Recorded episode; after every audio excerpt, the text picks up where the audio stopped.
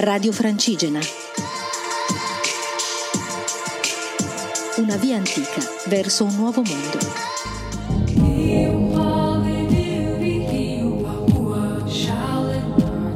Ciao a tutti, eccomi qui anche oggi dall'Occitania.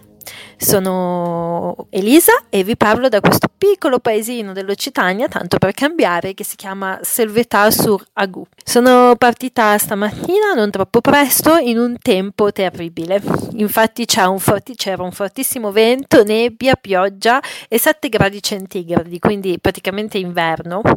E quindi siamo partiti con questo clima che ci ha accompagnato praticamente per tutto il giorno. Ho avuto solo un momento di tregua e sono stata molto fortunata vicino a un posto che si chiama Lago di Verbe, che è molto bello.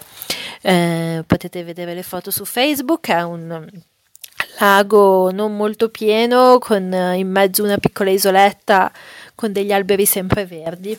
Tratto la pioggia mi ha graziato e sono stata molto contenta perché ho potuto godere un po' meglio del paesaggio che era spettacolare. Eh, oggi abbiamo scoperto che c'è l'allerta meteo, quindi siamo in allerta meteo, sconsigliano di prendere le strade del cammino, eccetera. Adesso vediamo cosa fare domani, quindi insomma le condizioni meteorologiche non sono delle migliori, ma io amo molto questo tipo di paesaggi in realtà. Sembrava un po' qualcosa di nordico oggi, con questi boschi fitti, questa grande nebbia questo lago, questa pioggia, questo freddo, questo clima invernale era molto molto interessante dal punto di vista dell'atmosfera, quindi in realtà nonostante le condizioni climatiche la tappa mi è piaciuta tantissimo, tantissimo e sono stata molto felice di averla percorsa, è diciamo nella mia top tre delle tappe più belle che ho fatto fino adesso insieme a quella della Liguria tra Noli e eh, Andorra. Oggi è stato molto bello per il paesaggio per la natura che avevo intorno e anche per le atmosfere per quanto mi riguarda perché appunto mi piacciono queste atmosfere un po' nordiche. Il cammino è sempre abbastanza popolato nel senso che ci sono delle persone che fanno trekking e poi ci sono i soliti due pellegrini che mi porto dietro in questo viaggio. Sono in un git quindi in ogni posto dove arrivo posso andare al comune dove mi danno le chiavi dell'ostello dei pellegrini che hanno anche dei prezzi molto contenuti e hanno tutti la cucina.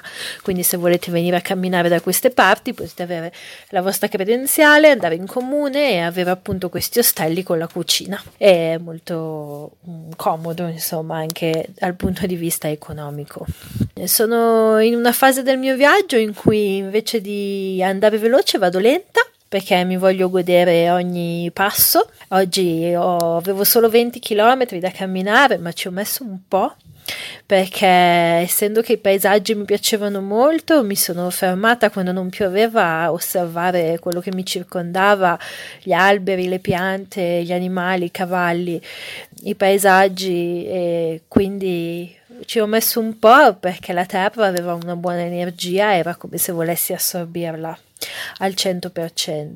Sento come se avessi lasciato indietro tanti sassi pesanti con cui sono partita. A livello metaforico immagino di essere partita con uno zaino pieno di pesanti sassi e mano a mano sul cammino li sto lasciando indietro, quindi cammino sempre più leggera sulla terra, cammino sempre più velocemente, nel senso che la fatica che sentivo magari all'inizio della Francia non, non la sento più per adesso, poi magari domani torna tutta al 100%, però in questo esatto momento nel cui ed ora non c'è. Quindi è una giornata felice per me, nonostante l'allerta meteo, la pioggia, eccetera. È stata una giornata di cammino molto felice. E quindi vi mando un paesaggio, un saluto pieno di, dei, bei, bei, bei boschi, dei bei boschi, dei begli odori, dei bei cavalli e dei bei paesaggi. Non dico buon vento oggi perché oggi ho preso un vento gelido, ma vi dico buon cammino per tutti i progetti che avete nella vostra vita con un augurio